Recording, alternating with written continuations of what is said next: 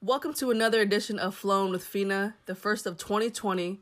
I'm so excited to introduce today's special guest, 15 year retired NBA vet, 2017 finals champ, and now the host of the highly acclaimed podcast All the Smoke. It's my pleasure to introduce Matt Barnes. How you doing? And I'm, I'm really, I'm really excited that you're here, and I just want to express my gratitude and say thank you for taking your time, for taking the time out of your day, your night, and you know, joining me and talking about your journey. Uh, no problem. I'm glad I could be a guest. And um, so now, I'd love to, I'd love to begin going into your childhood and starting off with that. How did, how did you find the game? How did, how did basketball come to you? Um, I actually grew up playing football. Um, my dad played uh, semi-pro. Um, was one of the last cuts from the 49ers in, in the early 80s. So I grew up playing in the neighborhood, playing uh, football, tackle football on the street. Football is always my first passion. Uh, I was introduced to basketball um, probably like elementary school, but didn't really start taking it serious until maybe sixth, seventh grade is when you know I realized okay, I'm, I'm getting a little bit bigger.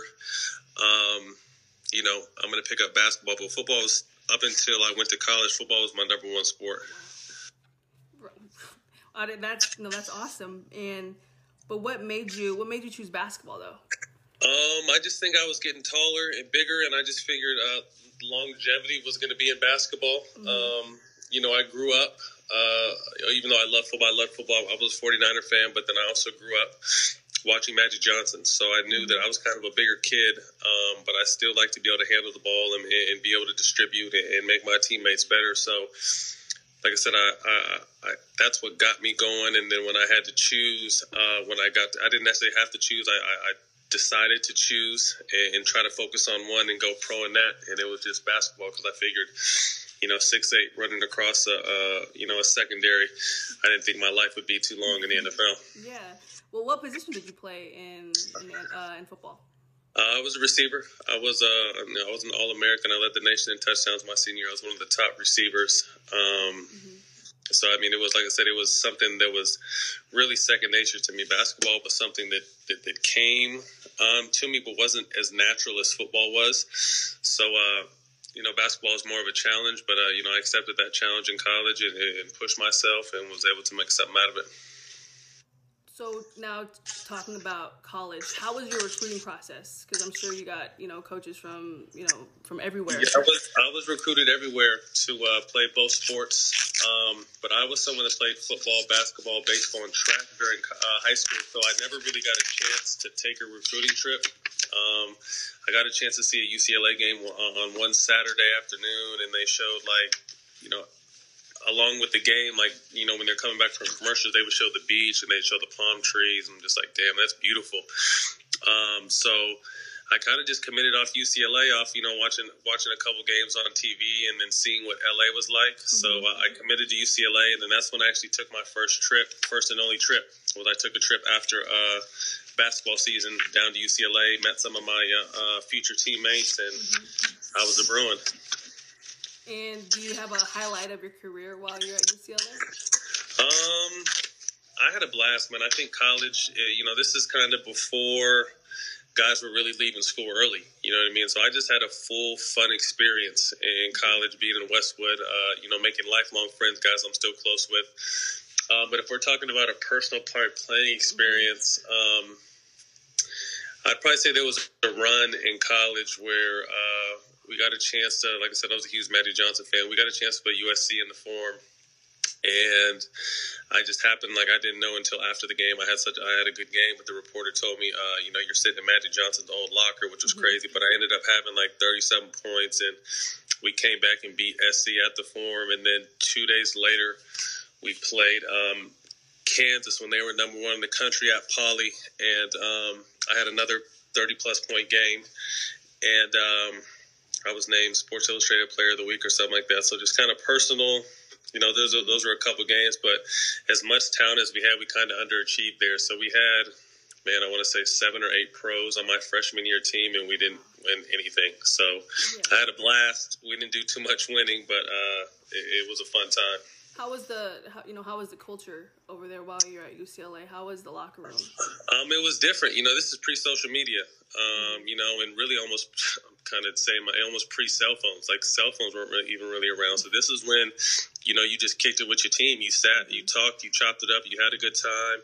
Um, you know, we always had a, a, game plan on where to meet after practice. To, you know, to go grab some drinks or go to the club or go grab some food. So the the environment was cool, man. That's like I said, that's what made it so great. I have you know a handful of guys that I still talk to to this day that are very close to me that that, that were former teammates of mine, and uh, I, I, really built, uh, built a brotherhood with guys from uh, college.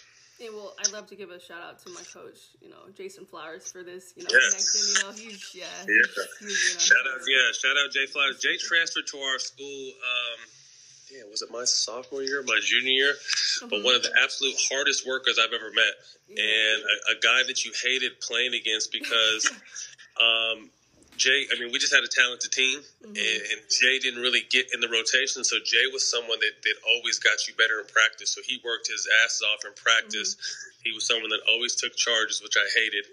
But he was, he was just no, hard. He still does that. Doing that. yeah, he used to take charges at any time. That shit used to piss me off. But he was, I mean, I respected his hustle, man, because he was mm-hmm. a good dude. He got his work in before, after practice. Was a great teammate and understood his role. You know, he just mm-hmm. knew his role was to get us better in practice, and, and he took pride in that, and he did that. And it, it doesn't surprise me that he's, uh, you know, is a, a successful and well liked college coach. Yeah, no, it's yeah, he's he's awesome. I'm very, you know, I'm very thankful to have him had him as a coach. Um, yeah. But now, like, you know, you got drafted in 2002 by the Grizzlies, uh-huh. and are you able to talk about your experience when you first got into when you first got drafted? Um, my journey was crazy. I was drafted and then traded on draft day to Cleveland.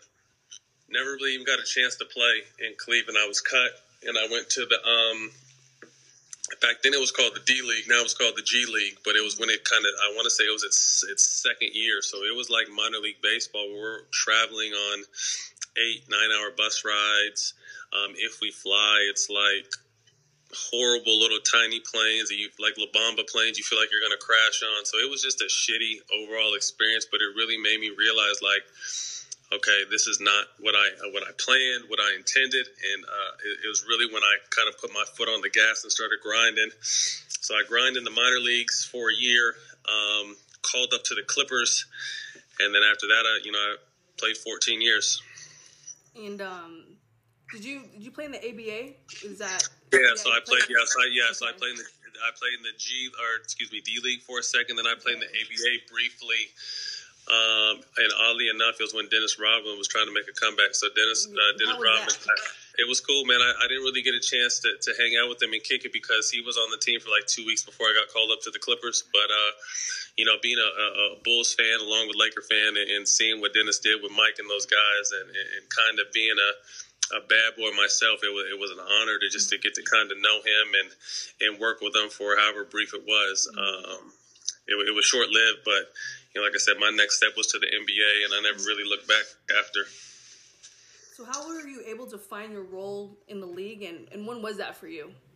Um, it was tough. You know, I just think uh, what it is with the NBA is, I mean, everybody's talented once you get there, mm-hmm. and you know, some guys never really get a chance to play, and that's just what it is. And and and by not getting a chance, you know, you kind of get washed out. So, my first few years, the first year I got called up to the Clippers, I, I played well. I was supposed to sign a, a two year deal going into that summer, but I was from Sacramento. But this so this is the same time that uh, the Kings were really good in my hometown, and uh, Chris Webber was one of my mentors, kind of big brother. I'd work out with them in the summer, so I'm working out in the summertime with him and uh, doing well. And I get offered a contract from Sacramento, so I'm just like shit as much as I had fun with the Clippers, you know, and I had a two year situation, uh, I, I, signed a one year deal with my hometown team because they were. I felt like they were on the verge of, you know, winning a championship there. Um, unfortunately, maybe uh, that first year of February uh, of that first year with the Lakers, or excuse me, with the Kings, I was traded with Chris Webber to Philly, and it was it, it kind of started my roller coaster, and it was almost the beginning of the end of my career because once I was traded, I get a chance to play. So I sat in Philly for two years. Never really got a chance to play. I uh, just worked on my game diligently and, and, just knew if I ever got a chance to play, I needed to seize the moment. Uh, that next moment came in 2006 when I played for Golden State, where I, you know I was a last minute invite to training camp, beat out a bunch of guys, and um, you know by midway by mid season I was starting, and that was my first real taste of the NBA. And after that, you know I was consistently either a starter or a sixth or seventh man mm-hmm. coming off the bench the rest of my career. And you know that your your type of your play, you know you're competitive, you're gritty, and you, you know like you you love to you love to you know talk smack, you know, and you know where did that come from? Where did that competitiveness competitiveness um, come from? To be honest with you, I'm not really. I'm someone that that kind of just plays um, mm-hmm. until someone else starts talking. Um, my competitive nature just came from my upbringing. You know, I just I came from, you know, a, a rough neighborhood and kind of a rough childhood, and it's just it, it was kind of instilled in me. Um, and not to mention, like I'm a football player, so I just always looked at myself as like a football player playing basketball. You know, so I just played hard. I loved contact. Um, I loved you know guarding people and I was really good when I'd get out on the wing and run the floor and transition and catch lobs or finish at the basket. So I just kind of looked at myself as a football player playing basketball. I knew that my offensive game wasn't really necessarily what it needed to be, but my, my defensive game and my heart was there. So I just learned early on that once I got a chance to play, just to be that guy that can lock up on defense and guard anybody. And that would give me time on the court. And then through that, I was able to develop my offensive game to you know, be a consistent three point shooter, ball handler, and do a little bit of everything on the court. Mm-hmm. Did you have any pregame rituals or you know any any superstitions? Um, not necessarily. Um, I'm not a very superstitious person. Mm-hmm. Um, I would always need to take a pregame nap. Uh, I'd always listen to Tupac. I mean, I guess you could say those are superstitions, but it wasn't anything crazy outside of really just doing those two things winning an NBA championship in 2017, you know, which was your last season, you know, going out like that, what did that mean to you? Um, it was a bittersweet situation. Um, I was someone who took less money my whole career to win, so I kind of got the short end of the stick on situations. I always just felt like, you know, if I win, everybody eats. And I was close to winning championships two or three times on two or three different teams. Oddly enough, I land um, back with the Warriors um, in 17, and everything was good. You know, I was playing well. I, I went there because I started in Sacramento. It's when they traded DeMarcus Cousins to uh, New Orleans. I thought we were on the brink of, you know, Sacramento just got a new arena. We were on the brink of making the playoffs. They trade DeMarcus. I tell them, you know, I'm getting old. I don't have time to help rebuild. I want to be released. Um, Kevin Durant ends up doing something to his knee maybe a week later and I ended up going right up the freeway to Golden State. So it, it worked out crazy. But you know, I, I, as soon as I got there, um, I was in the rotation. I was playing about 20, 22 minutes a game, playing well. And then about a week before the playoffs and Kevin Durant's first game back, I had a severe, like the worst ankle sprain of my life. Almost broke my ankle.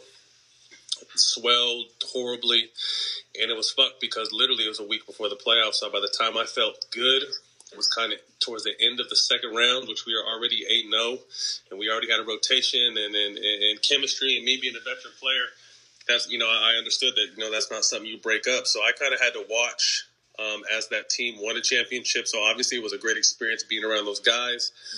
You know, saying that that I won one, but it was it was bittersweet to me from a standpoint of, like I said, I was always the guy that was out there going to war with my teammates, blood, sweat, tears, guarding the best player, doing what I do, and not to get not to get a chance to do that, um, but still win. Like I said, so it was bittersweet. So I, oddly enough, I really don't count it as a championship. I mean, they say I was on the team, and you know I got the ring, but I don't wear the ring. I don't really talk about it. It's not something like when when say they say what's your proudest moment. It, it's not winning that ring because I just really feel like it, it was it was a anyone could have got that ring. You know that team was so good that I didn't really get a chance to play in the playoffs, so I don't really count that as as a championship in my book. No, that, that makes sense. Um, so would you, you know, being on a championship team, you know, the culture, you know, the bond and like the locker room, was there a difference um, from like previous teams you were with? Um, that team was amazing. Um, just the chemistry, the the brotherhood, the selflessness. I mean, you got to think to have Kevin Durant, Steph Curry, Klay Thompson, three of the greatest shooters of all time. You add Draymond Green in there, Andre Iguodala, Shaun Livingston, David West, all guys who've had success in other places. But none of their previous success mattered, and the only thing that mattered at the time was winning a championship. So to be able to be in a locker room with superstars and future Hall of Famers, and just to know that the only thing that mattered was on the front of their jersey and not the back was, was really dope. Mm-hmm. Do you have a favorite overall favorite memory while you were playing in the league?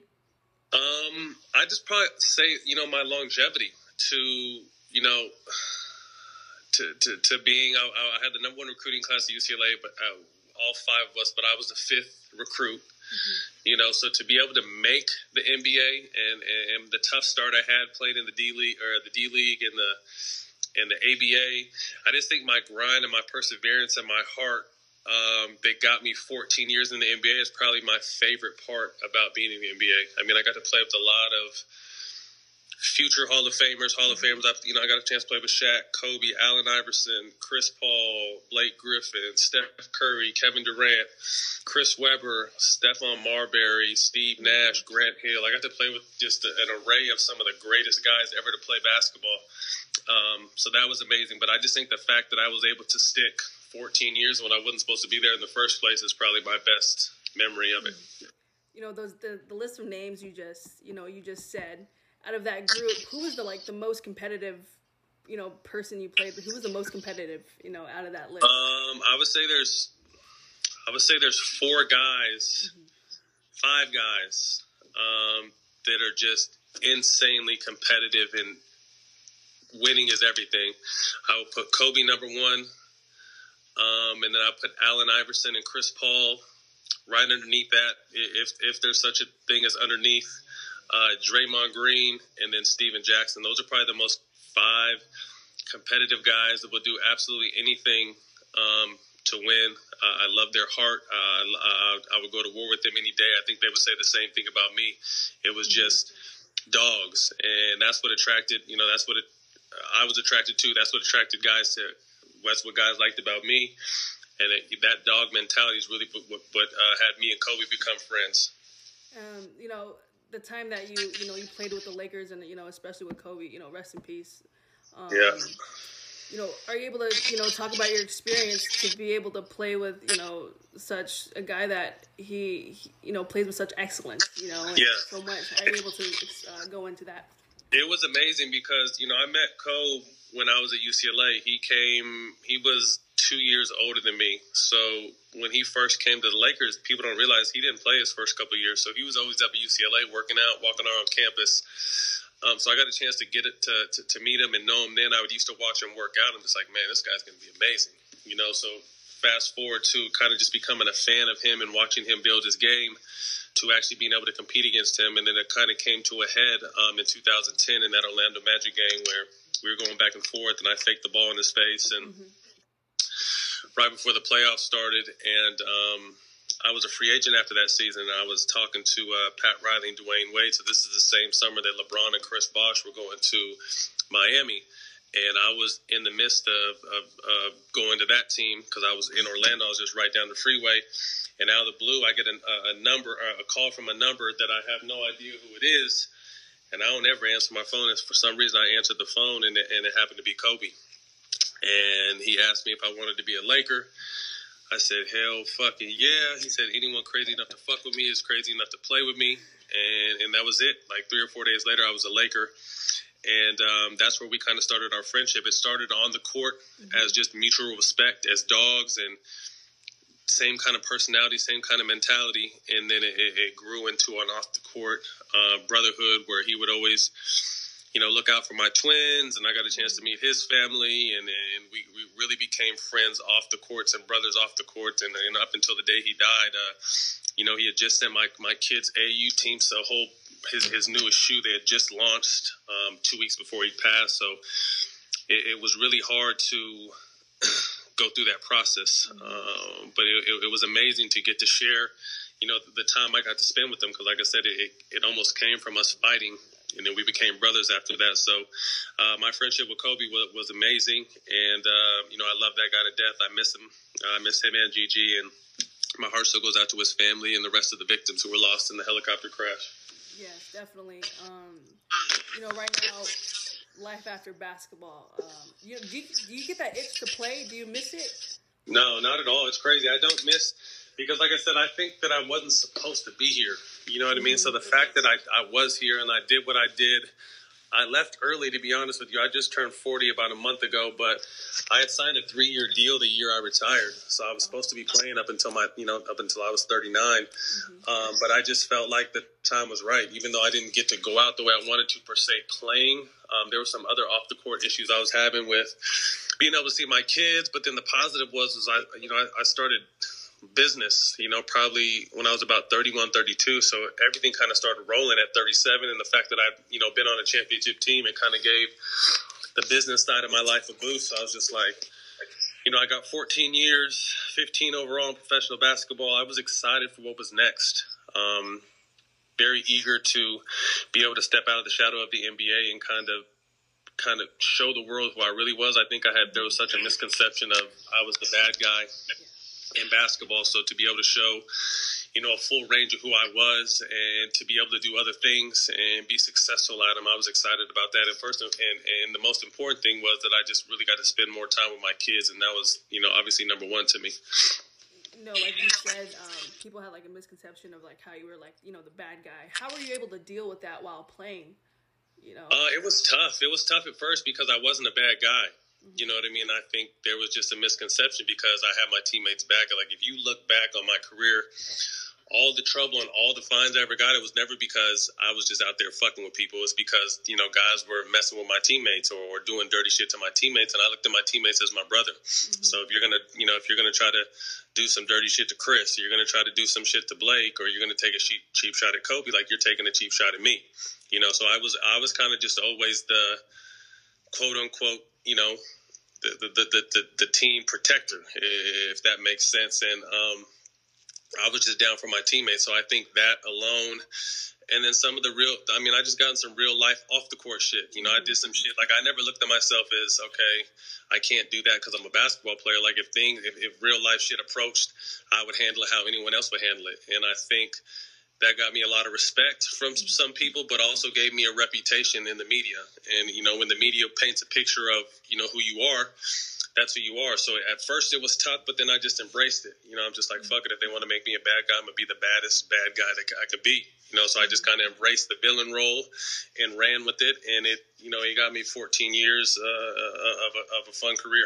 Definitely. Uh, you know, life now. What do you What do you enjoy doing? You know, uh, dad, being being a dad 1st mm-hmm. and foremost. I have twins that are 11. I coach them in football and basketball. I have a 16 month old little guy too. So being able to start over has been a, amazing. You know, I was always a hands on dad, but when I had the twins, I was playing, so I was gone a lot. So now that I'm done, you know, being with my little man every single day and still being able to coach the twins, um, fatherhood has been the most gratifying uh, part of my life, the most exciting, what I'm most proud of is being a father, but then just other businesses. I've been a huge advocate uh, for cannabis and uh, athletes in cannabis. Um, I have my own company called uh, Seven Leaves, and I'm producing my own line called Swish, which will be out soon a full line of CBD products and THC products. But I was someone who smoked cannabis from the age of 14 and saw what it did for me. Like I said, I had a crazy childhood, and it just it was always being able to relax me and help me sleep, help me focus, took pain away. So I was someone who smoked through high school, through college, through the NBA. I, you know, I made my way through it. So once I was done, I knew a lot of other guys did it too, but we were getting in trouble. So you know, along myself, along with Al Harrington, Ricky Williams, there's a handful of guys out there that have you know had successful careers and kind of advocated for it. Um, I've been on you know First Take with Stephen A. Smith having a conversation about weed. You know, who would ever think that a you know a retired NBA player would be on ESPN with the highest paid analyst in the world talking about weed and schooling him on it and educating him on it and changing his perspective on it. Um, so I've really taken pride in that. Um, obviously, the podcast is kind of taken off out of nowhere. I knew nothing about podcasts. I just knew that I could talk a little bit, and people like talking to me and we've turned that into the number one podcast. Um, so I'm also producing and directing and creating behind the scenes with some other shows. Um, that's something I really enjoy doing. And then I just have a few, you know, other businesses here and there. I have a Hue for Every Man, men's grooming line that's in Target. We're doing a CBD infused skincare line through that. Um, I have a fresh press juice company with some friends. I have a flower shop with some friends. Just kind of invested in, in, in stuff that I know people always need, stuff that I'm interested in, stuff I have fun with, and business, you know, life after basketball, mm-hmm. it's scared for some people. Some people lose it. Some people go broke. Some people get addicted. But I've had a blast just learning stuff and, and, and taking that same grind and mentality I had in sports and applying it to business. That's awesome. And you know, now talking about your your podcast, All the Smoke. It's I, I love I love listening to it. And it's it's awesome. Um, Thank you. you. Know, what do you hope people take away? You know, after listening to each episode. Well, I just like I said, I, I, think I said earlier in this interview, like I just think I was always there was always a misconception. I was always prejudged before people really got a chance to get to know me. People would see some shit on TMZ or me cuss out a ref in the NBA and think they kind of knew who I was. So I think I always had to kind of go above and beyond to show people like, okay, I was just a competitive dog. I wasn't an asshole. I wasn't a thug. I wasn't none of the shit you guys are trying to make me be. That's just who I was as a competitor. So being able to show my other side to humanize myself, to humanize. So that's always been my goal of the podcast is to humanize people because I think you know as athletes and celebrities, you know the media is, is very powerful and, and they can put out false narratives and people will run with them. So for me to be able to have be able to have my guests tell their side of the story, uh, let everyone be relatable, let everyone know we're just like our fans. I mean, we're no different than the man next to us. We just happen to get paid a lot of money and play on TV, mm-hmm. you know, but we still go through the same shit. We still go through divorce. We still go through death. We still get sick. We still have all kinds of problems like everyone else do. Like, every, you know, we're still quarantined. Like, if we're normal people, we just happen to do, you know, play an amazing sport. Um, so to my goal has always just been to show the other side of people, you know, take, you know, dig deep, show different layers of people, and, and, let people tell their stories. And I think we've done a, a, a great job of, of doing that. You know, the, the, the my favorite thing is when I'm reading, you know, after a show when someone says they learned something new about one of our guests or now they respect them because they got to hear their side of the story um, i love hearing stuff like that yeah and it's definitely inspirational and like i said i, I love i love listening to it um, you know right now do you have a goal do you have a goal that you, you're trying to accomplish um, for the podcast, yeah, I want to win a um, I want to win an Emmy, and I want to win it in Kobe's honor. You know, mm-hmm. he was someone who, when I played with Kobe, he always told me like I want to sit at the table with Jordan. I mean, meaning he wanted to get six rings. You know, obviously Kobe finished with five. But then when he won the Oscar and he won the Emmy, you know, the first the first phone calls or texts I made is just like, you know, you did something Jordan will never do. Mm-hmm. You know what I mean? So he was always really proud of that, and I was proud of him. You know, for for him to be able to be one of the greatest basketball players ever, but not miss a beat in business and be just as fierce and compassionate about business as he was. Um, so my goal with the podcast, obviously, is to continue to grow it um, and, and, win an Oscar or an Emmy. I don't know if they have Oscars for podcasts, but I think they have Emmys for podcasts and uh, win one in his honor. That's awesome.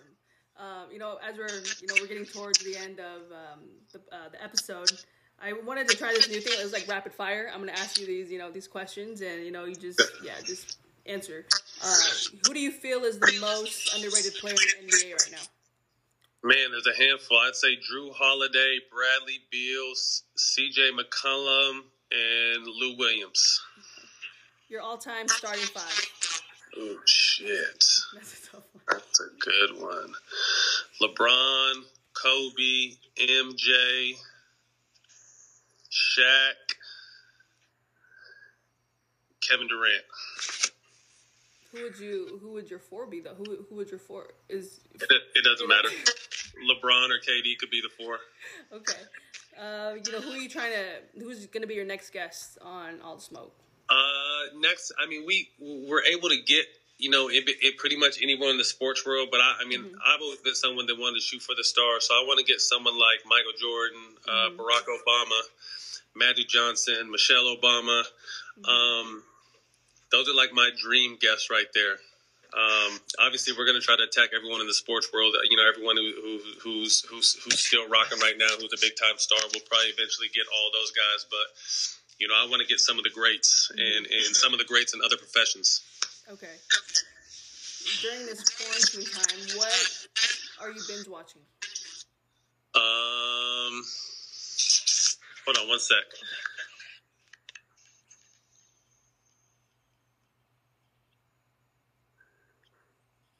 So I've been wa- binge watched um, All American. I binge watched Narcos, and I just finished Ozark season three this morning. So those have been my binges. And last one will go. I think you said it earlier. Your favorite artist? My favorite artist of all time is Tupac. Well, no, that's you know. Thank you so much, and I hope this episode can inspire and you know get out you know get a message to people. And again, I just want to I want to thank you for taking the time out of your evening to really to be on my to be on my podcast. I really appreciate it. No doubts, man. Thanks for having me, and good luck with everything. Thank you so much. All right, have a good one. Thank you too.